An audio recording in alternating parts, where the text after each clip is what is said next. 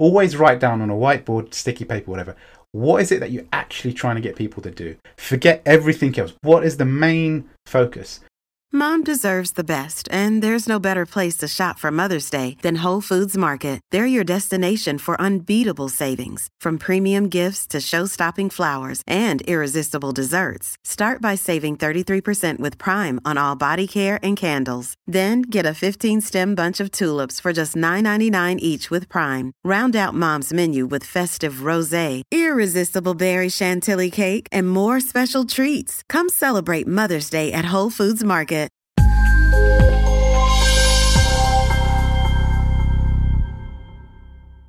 All right, welcome back to Design Huddle. Today we are going to be talking about ways to improve retail websites.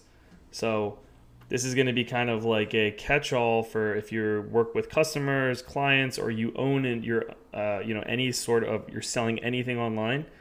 This episode is for you. So we'll start from the top.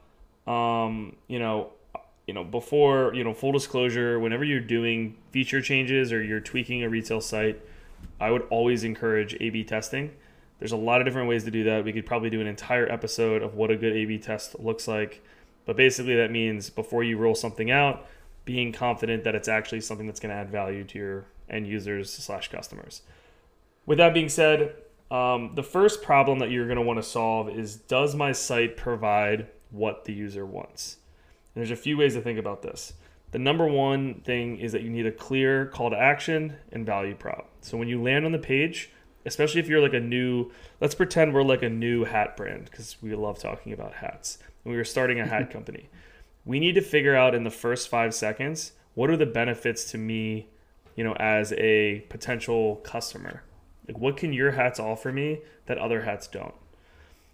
Mustafa, I know you've done a ton of web design. Like when you're thinking about creating that good above the fold experience, desktop, mobile, what are some other things that come top of mind for you?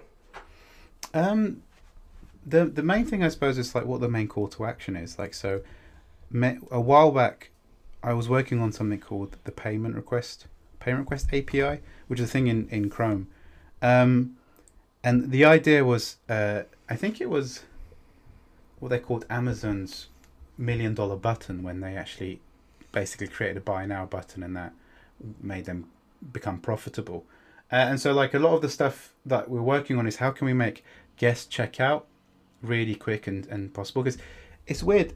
The first iterations of like e-commerce sites basically were asking for so much upfront from the user that right. there's no comparable um, user experience in the real world. Like you walk into a shop, you pick something up, you decide you want it, and then you just take it and put your credit card and go occasionally you might be um, uh, pin, like harangued for like, would you like a store card or whatever. And if depending on the sign up process of that, you might sign up if it's really quick and easy.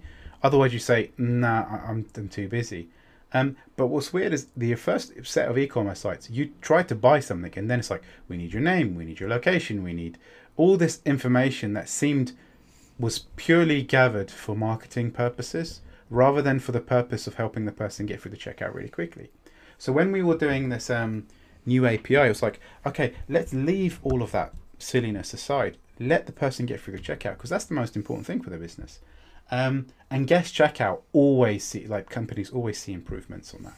So again, it's like if if your goal is to sell stuff, then mm-hmm. sell stuff, and think about how can I sell stuff easily. Um, and so like guest checkout is number one. Like I remember like uh, I think it was it may have been Domino's Pizza. Like they had the most amazing guest checkout, and I liked it so much I signed up for an account. And that to me was like right, they've not tricked me, but they've enticed me because I've so liked the way that it was easy just to get. And people don't think about uh, pizza. Yeah, I mean Domino's is known for from the second you start the process to like and they get your payment, they tell you exactly where the pizza is. Yeah, yeah, you know, that, that's amazing. Cook is putting it in the oven. It's they're boxing your pizza.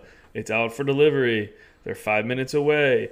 It's at your door. You know what I mean? It's just like this like real time update experience. You know exactly where your pizza is. But it's so, a form of it is a form of e-commerce site. If you if you think about the if e-commerce site is someone who's just making a transaction, buying a product or service, I think that they were like to me pioneers of how you do it correctly. And obviously stuff like Uber Eats, which you wouldn't think as an e-commerce site in a sense, but they've mastered the experience and like of how you can buy something. And I think that's where the innovation always seems to happen outside of the industry.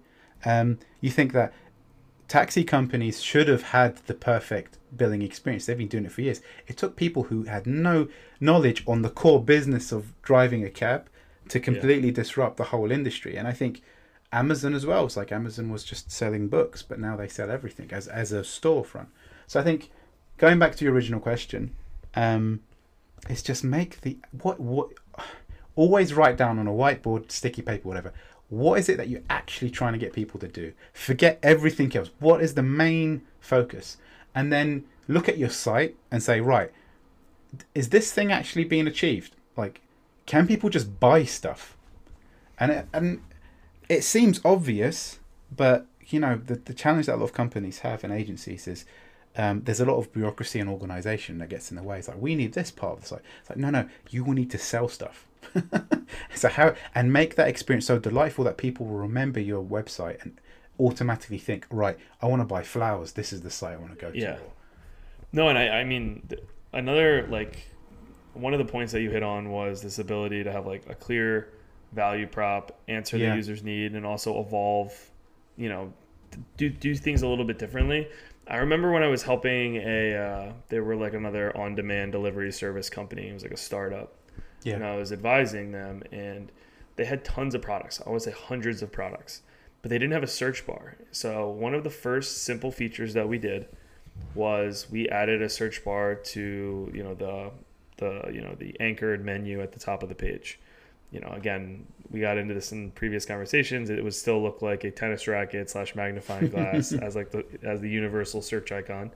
That's besides the point. They put one on, users could click it in, and then they also used um, Smart Suggest or Auto Suggest, which is actually yeah. a great way that because you can put your products in and people can kind of start typing and they can get recommendations right out of the box.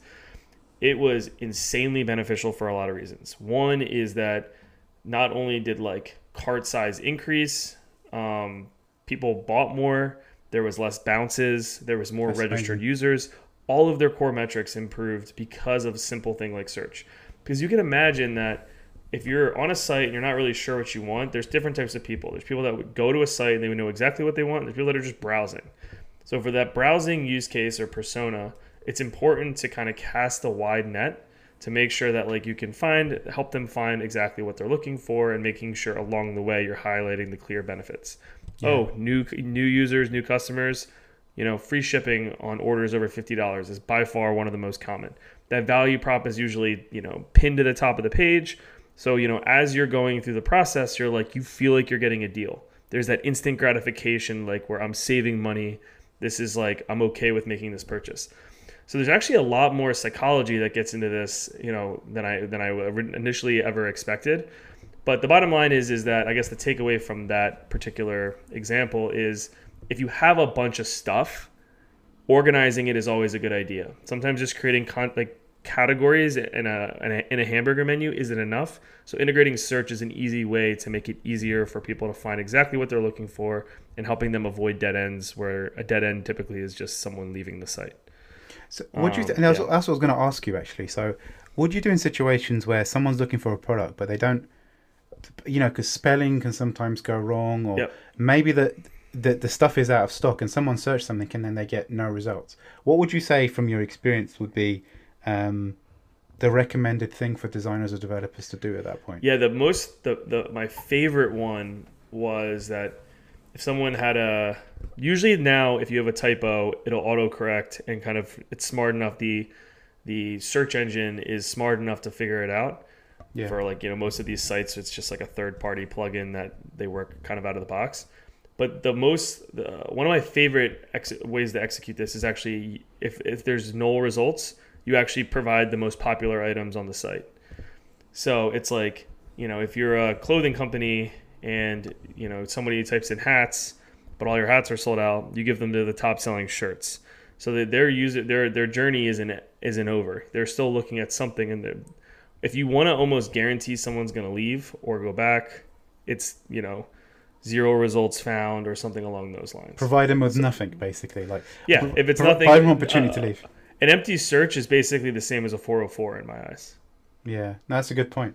Uh, so it's almost like the the Wikipedia thing of like try and keep someone clicking indef well, not indefinitely, but at least try to allow them to land on something that will um, commit to whatever they were actually doing. Now, that's quite interesting. I, I in direct e-commerce sites, I don't have that much experience apart from some of the partners and consultancy stuff that I did a bit of on the e-commerce side. Um, Well, one one of the things that I think you would be able to like on your from your payment history though is good ecom experiences also understand that users don't have unlimited time. So prioritizing a user and like so one metric people like look at is time on site. And time on site if it's is if it's too high, that doesn't necessarily mean it's a good experience. So yeah, one company I've worked with, we actually decreased time on site because we added like a, you know, pay integration where you click a button basically it's like one tap and then you skip the checkout process and like it's two clicks and you're done. So that immediately expedited like the most painful part of the process. So there's like little things like that that you can nudge the the customer in the right direction. And I think that the number one thing that I think is missed is a lot of times in these meetings, designers are not getting a seat at the table. It's Yeah. business and product managers making the decisions when there's like really kind of smart design decisions that can be made to ultimately impact these like five business goals that everyone's driving towards. So yeah, I mean that's that's just I mean I think so. What my question to you is that is there any other ways that you can simplify a site to make it feel more seamless and less clunky? Yeah, so when you said see it, I remember someone telling a, a famous designer telling a joke, which I'm going to put. It's like the reason why um, it's like designers always want a seat at the table, which explains why there's so many chairs in design museums. I think it's, it's words to that effect, which I, I just it just made me laugh because that always resonates with designers. Uh, the other uh, what thing? Well, to answer your question about, um, I remember when I was doing a design when I used to do a lot more lot of design reviews back in the day uh, of a really major US retailer. Um, and one thing I didn't consider is they didn't actually ship outside of the US, but it was like 40 steps to actually buy something.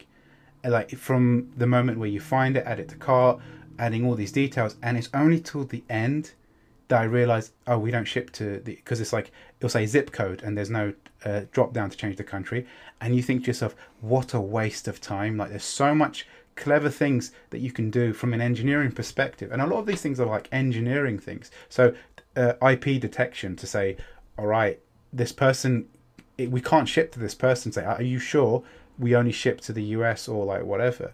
Um, and be cognizant that a lot of use cases will not be what you experience in your studio or whatever. It's going to be all, all manner of things.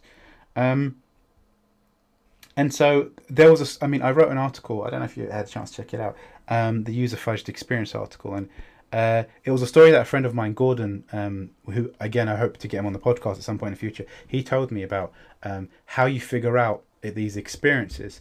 Uh, I'm not sure. Maybe I have mentioned this to you. So there was like McDonald's were trying to create a new milkshake because they thought that we want to make a much more sweeter milkshake. And here's the thing: when you take, when you ha- already have this pre-defined idea and you take it to a usability study, what are you going to do? You're going to make all variations of milkshakes, some sweeter than the others, and then you go to people, which one is the sweetest one? And they're going to tell you which one is the sweetest one. They're not going to tell you what they actually need. So McDonald's, like they did the study, uh, they got a sweeter milkshake, but they didn't see any cell change. So then they hired like um, a consultant, Clayton, I believe his name was something, uh, and he basically sat in a McDonald's like 18 hours a day and just observed what people were doing, seeing what the behavior is. And what he found was between the time of 6:30 and 8:30 in the morning, that's when most of the milkshakes were being sold, which was like, what's going on? And so he actually started pulling people up on the second day. He goes, "Why are you buying this?" And they were like, they were a bit sheepish, kind of embarrassed to say, "Well, listen, I've got a long commute in New York to get to work. I need a breakfast, but I don't want something that's going to be consumed straight away because I now get hungry at 10 o'clock. So I want something that will be slow for the hour long commute. Um, and the best thing, as he describes, getting the job done was a milkshake because you can't drink it, it's too cold, it's really thick in the straw. And so basically, they were hiring the milkshake to do a job of breakfast because there wasn't much alternative that time in the morning. And that was the epiphany moment. So, okay, you're McDonald's. You're solving the wrong problem. You're trying to say, how do we sell more milkshakes? You you first have to understand what why are people hiring a milkshake in the first first case? And so Right. they brought the ice cream machine closer to the front to make it easier to sell, so people can. All right, it's just there. I can buy it really quickly because morning commute. Then they started introducing the breakfast bars and the breakfast um, shakes and whatever, and they saw like sales go up sevenfold. So to take it back to the e-commerce stuff, you have to observe what people are doing. Sometimes like this design sprints are great and like like those workshops when you definitely know what the problem is and you want to test what the problem is and come up with a step-by-step usability solution. What they don't do is tell you why someone's necessarily doing something. And the, like ethnographic studies is where you observe people, which take a long time. Um, and so the experience of me going through this massive retailer, no one actually observed people going like, from my opinion, it didn't look like anyone was observing anyone from different backgrounds buying stuff day in day out. Um, and so if you really want to understand what people are doing, you have to observe them. Like surveys are good on scale, but they they'll tell they'll show you what's going on. They won't tell you why. Face to face, you'll be able to explore why, but you can't do them on scale. So ethnographic studies over a period of time, I think, are really useful from that point of view. Because sometimes I remember I related to that. I remember looking again. I'm like a little bit of like a analytics nerd when it comes to UX, but like I remember looking in um, the data and like analytics. And I searched. I literally filtered by like which page had the highest exit rate. So people would go on the page and leave. One page was like 95 percent. oh, wow. It was because like the page was just like it would take you to like uh it wasn't a 404 it was just like a the page would serve but it would basically be a blank page. And people would immediately leave the site. But it was such a good thing to fa- find because just by fixing that which is essentially a bug right? I'm describing a bug. But that's another thing of what you're getting at is that you understand the user's journey you understand where the pain point is and then you prioritize it and you fix it. So like a lot of times it's so funny because we go and put all these bell whistles. I want push notifications, search bars, like I want all of the newest like APIs. But at the end of the day, you just need to figure out like where are people coming in, why are they staying, and where are they leaving. If you can fo- Yeah. if you can kind of hone in on those three things, then you can figure out which milkshake you want. You know what I mean? Then you can figure out why people are coming to the site. Most people are not coming to the site, you know, for what you think a lot of the times. But I love that McDonald's example for a lot of reasons. Uh, it also makes me really want a want a milkshake, so we should probably get milkshakes the next time we record. But I do love that story, and I think it's very relevant because one of the best the best UX designers I've ever worked with, they always like, especially when you do design sprints, when you're focusing on a very specific problem, they are relentless at making everyone come back to that problem. And you're not you don't you don't kind of get sidetracked by all these other like secondary and th- you know tertiary issues. So um yeah i mean do you have any other any other examples or is there any is there any experiences that like you particularly think are like really well done? Like i mean it, it, it let's be honest the pandemic there's been a lot more online shopping this was a huge opportunity for companies to prioritize a good mobile web and Yeah. web experience because they're getting everyone's sitting at home online. yeah. So I think some companies really took advantage of this, and you know ultimately it's going to set them up for success. I have a few in my head, but I'd love to hear what what what companies or brands do you think did particularly well during COVID to separate themselves from some maybe their competition? I think like Uber Eats is the one which I, I really like their experience because they they really focus on what you're trying to actually do. Um, and if you have to, I mean, what's interesting about them is you're not just designing how to buy stuff, you're designing how to get people who are really hungry through through an actual experience. And when people are hungry, they're like maybe well, they, I think there's a term called hangry, where it's like people get really Yeah. frustrated. and- Um, and so you're you're thinking about the actual state of the person rather than well, like how can we make the the the buy button bouncy and blue. Um, so they that's quite interesting. Like the the food delivery services, Amazon obviously are very very good at it because they optimize like really extensively. There's the flower store, which I, I always call it one eight hundred. Was it eighteen hundred flowers? It's one eight hundred flowers, right? One eight is- hundred flowers. yeah, I, used- I always call them eighteen hundred flowers, and people in America just laughing because that's not what it's called. Um, their experiences are pretty cool in terms of getting someone through checkout really well, and they optimize for that quite heavily. Um, but yeah, no, so that those kind of experiences really good. Um, So I have some other examples for you. I want to know if you've seen any of them. So this digital agency called Digital Silk basically recently reviewed some of the top companies that you know improved their designs during COVID. So I'll read the top five, and I've seen I've used probably two of the five, but the first was IKEA. Everyone knows IKEA, right? IKEA's Yeah, online sales have reached double what they did a year ago during COVID nineteen crisis. No surprise here that furniture companies and home furnishing companies have been through the roof as people are tired of staring at their couches. Yeah, absolutely. Um, in some countries, including Denmark, IKEA's e-commerce sales are close to 10 times pre-pandemic levels. Digital Silk credits innovations such as launched advanced virtual showrooms with mobile and deep learning. So I've seen this before, where like you can take a photo of your room and then you can take the couch and drop it in. yeah. So this is an example of IKEA being like, we're not only going to just do good web design, web design best practices, but we're going to integrate new technologies like, you know, AI they- as a way to. They're known for that show. though. So like I think we've spoken about this before, where they they're known to do the ethnographic studies and observe people in their home. And although they're not, they don't call themselves a technology company. Uh, the, the way they design their furniture, like the chargeable surfaces and stuff, they they put it in specific places because they know that's where people place their devices. And again, it's that wrapping the experience around the people thing that we've spoken about quite a few times now. Yep. Um, so they're known for that, and also if you the th- way you know there's genius is when you look at the directions of uh, assembling their flat pack. There's no written word. That is genius, like Yeah, to me. And, and they design the actual screw fixings in a way that you cannot mix them up. Um, I was going to start singing Rick Astley again. I don't know why. they cannot let you down, and they keep you, you know. I, so this is my this is my take on IKEA. I think the products are very well designed, but the product materials I think are the number one reason why I have since moved on past my post college days. I just didn't feel like if I'm buying a piece of furniture and I want it to last forever, I typically wouldn't go to IKEA. But I totally agree with you that the, the the amount of engineering and thought that goes into their products, it's no surprise that this carried over into the website. Now, if you, if, if you want to buy good stuff, we're, we're talking about IKEA. You want to buy the good stuff, you have to pay a bit. That where solid, proper, the solid, proper wood. Yeah. Um, that stuff is really. I mean, but you're paying for it. But like even though the light fittings, but you can see that there seems to be with IKEA just love in their design when you go to their showrooms. There's like the, everything is really well engineered. Um, but anyways, let's look at some of the other examples that you. Yeah, mentioned. yeah, yeah. So moving on, this one's very similar to what we already talked about. So we, we'll just quickly touch on this.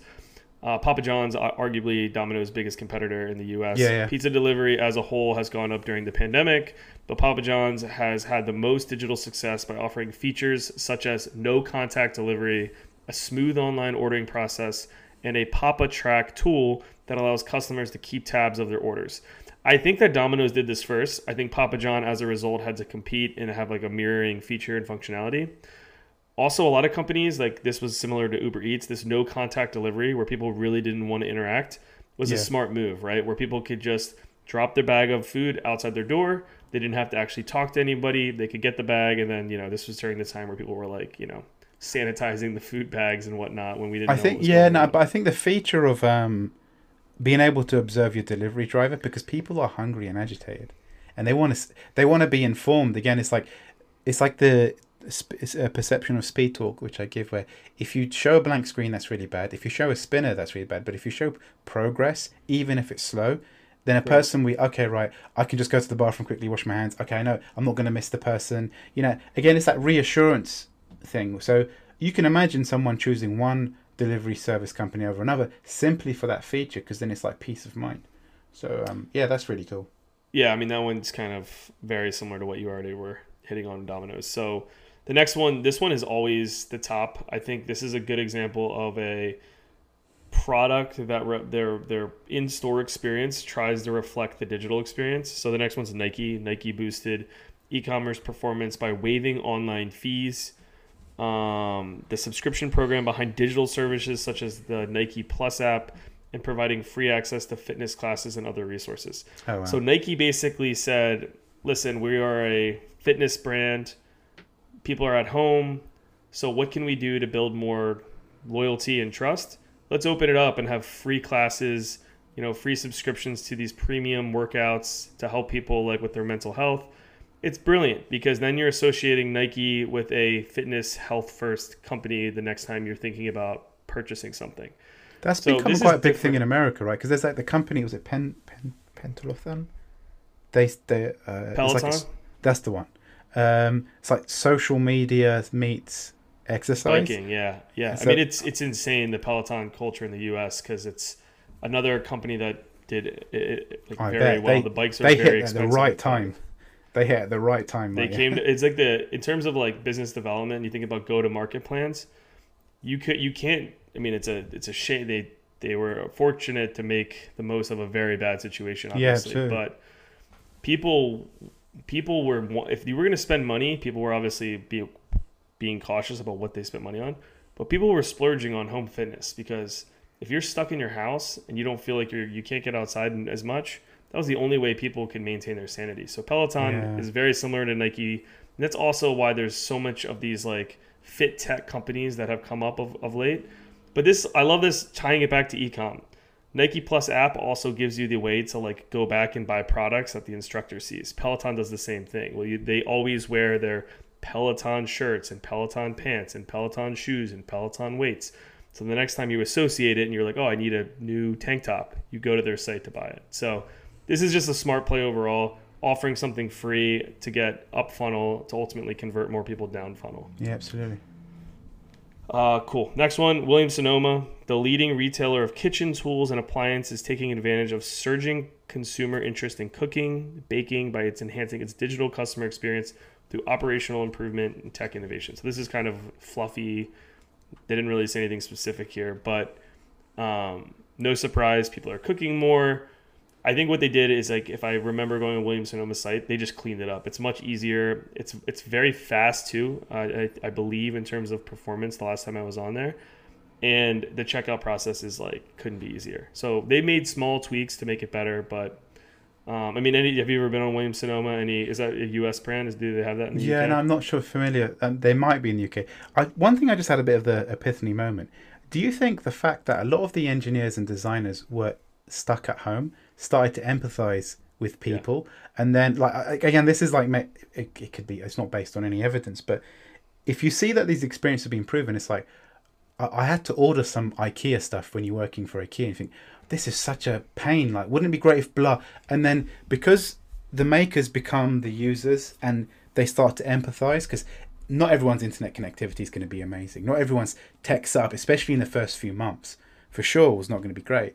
And suddenly you start realizing who you're designing for. Perhaps again, again, it that's it's all hypothetical, but I wonder if that helped, especially the companies which um, was enabling people to just do stuff for themselves, like you're building your own furniture or this cooking for yourself or like providing your own fitness instruction type stuff, like being your own health instructor. I wonder if that was fueled by the makers who were in that situation, which would I, I would- think it's a great hypothesis. I would say yes. I mean, without any data to back it up, it sounds very.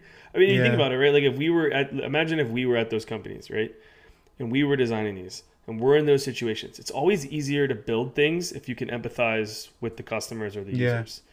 A lot of times, products that don't land well, you get people that don't understand the market you're trying to you're trying to go after.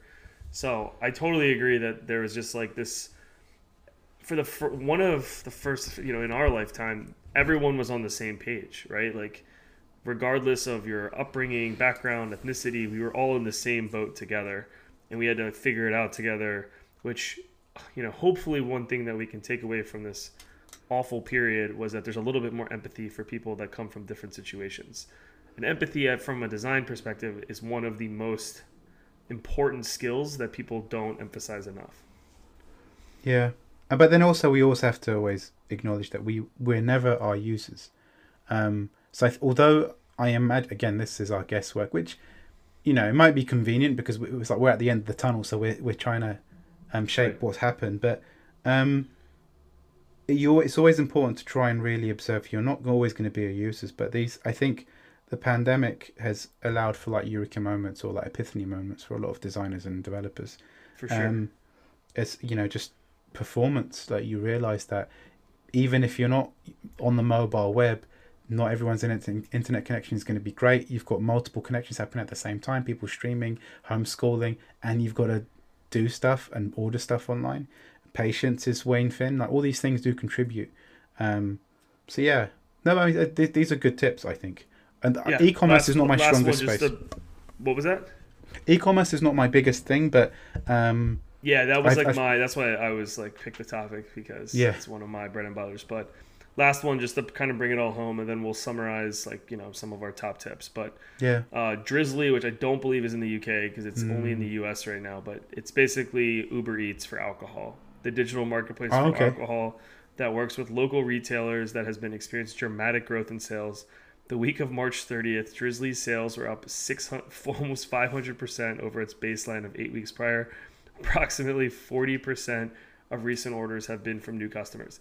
Again, another company, right time, right place yeah. but they did improve the experience significantly. Like I remember using it back in the day, and I just could not use it. Um, but it's a phenomenal like the, the experience that I was I've used it in the past. Um, it's very similar to Uber It's easy to find. Um, Do you know what's really interesting? Like, I was doing my own. Like, there's a course which I created on Skillshare, which is like a free course that anyone can sign up with. And when you're creating a course, trying to teach the principles of UX, I come up with this fake app, which was like Uber Eats but for coffee. And I, I kept thinking, this would never fly because why would someone want to do that? And then what I noticed during the pandemic is people still wanted these like premium coffees, like the lattes with the syrups. And so a, a lot of these coffee companies were partnering up with Uber Eats or equivalents to actually do the coffee delivery. And I was like, man, if I had just done this startup on my own. well, there's another. It, it's so funny because there's like the Uber for X, right? For Yeah, of course. But um, well, there's there's two things. One is that people. Um, I saw. I heard someone talk about like, what about Uber Eats, or like Uber for trucking, where like the truck has to go pick stuff up. I was like. That's not Uber trucking. That's just trucking. Like that's what you're supposed to do. They go to a location, they That's pick up the item, and then DHS they or deliver like FedEx. yeah, like that's like that's just like normal supply chain. But the other one that was popular is that like so you have all of Uber Eats is like all genres of food. So another really popular company in, in the US or delivery service is Slice. And they just do pizza. So it's Ah, just okay. pizza restaurants. So their they their niche is like we are gonna be the best and have all the pizza and all the discounts for pizza lovers. Arguably because that's probably the top performing, you know, ver, you know, takeout option in the US. I, I would imagine. I'm, I'm like I'm not sure, but Will they do all the brands or just like the artisan ones as well? Or it's like just they do all. They'll do. Okay. So I think they do everything besides like Papa John's and like they won't do like the big corporate chains, but they'll do every mom and pop shop like in your area, which is pretty cool if the mom and pop shop signs off on it. And obviously during COVID, you know, companies that never did delivery pretty much had to do it in order to survive. So absolutely. No, and also there's like a sort of um, social aspect to the selling point as well, right? You want to help your local businesses and whatnot. yeah, yeah, no, for sure. So To summarize, Let's, let's- yeah, we'll, we'll, we'll bring it all home. So I'm gonna I, I made some notes. I'm just gonna call it a few that we had. Um, you know, add a value prop around why someone should you know create account. Have a CTA button above the fold. Use search if you have a, a large number of products. Making sure you have a streamlined checkout process. Um, allow checkout as a guest was another really good one. Descriptive CTAs um, one click checkouts or you know integrating other you know payment solutions is always a good way um, to do it we talked a lot about you know making sure you're um, looking at how users interact with the site you know basically looking at data to justify any design decisions. And lastly like is the kind of the catch-all of like embrace the technology that's coming. And i think that's like the ikea example where they they kind of doubled down on having a good digital storefront and then they also embraced new technologies where they might not be experts on but now they're a leader in the space because Yeah. they committed to it and they saw a use case for it to be successful it doesn't always work but sometimes it pays off and i do think that these really difficult times of the co- you know covid and this pandemic um, actually made people more innovative. They were forced to be a little bit more creative to help you know make ends meet. And we've unfortunately we've unfortunately we've lost a lot of small businesses along the way. Yeah. And some companies came out stronger, but there's a lot of learnings here. So I've been just been a very much after like you know getting vaccinated. I've been in a very like reflective phase of like what what has the last year and a half meant. Of course, from like a social and economic and whatnot, but like also just from as like a designer in my day to day life, like what have I seen? So that's just like my take. Those are my summaries. Anything else I missed there, Mustafa? Yeah, no, I think just again to summarize is what is it? If you're going to uh, pick one action that you want your user to do, focus on that as your primary thing, and make sure that the funnel is all focused about that. If the goal is to get people to sign up to a newsletter, that's completely fine and noble, but know that if you're optimizing for that, that's what you should do. If your goal is to sell something, then make the whole experience of selling, buying something, um, really easy and delightful to do. So yeah, I love thing. it. That's a great, great way to to summarize. Speaking of call to actions, make sure if you haven't done so yet, please subscribe to our YouTube channel. We're almost at 100 subs. That's a big deal for us. We only launched it like a couple weeks ago. We're very excited. All you have to do is type in Design Huddle Podcast on YouTube, hit that subscribe button. Also, we'd love the comments. Please comment. We'll try to reply to every comment. And yeah, that's it for this one. Thank you so much for tuning in the Design Huddle, and we will catch you on the next episode. Take care. This episode is brought to you by Shopify. Forget the frustration of picking commerce platforms when you switch your business to Shopify, the global commerce platform that supercharges your selling wherever you sell. With Shopify, you'll harness the same intuitive features, trusted apps, and powerful analytics used by the world's leading brands. Sign up today for your $1 per month trial period at shopify.com slash tech, all lowercase. That's shopify.com slash tech. Thank you for listening to today's episode of Design Huddle. The opinions expressed are solely our own and do not express the views or opinions of our employer.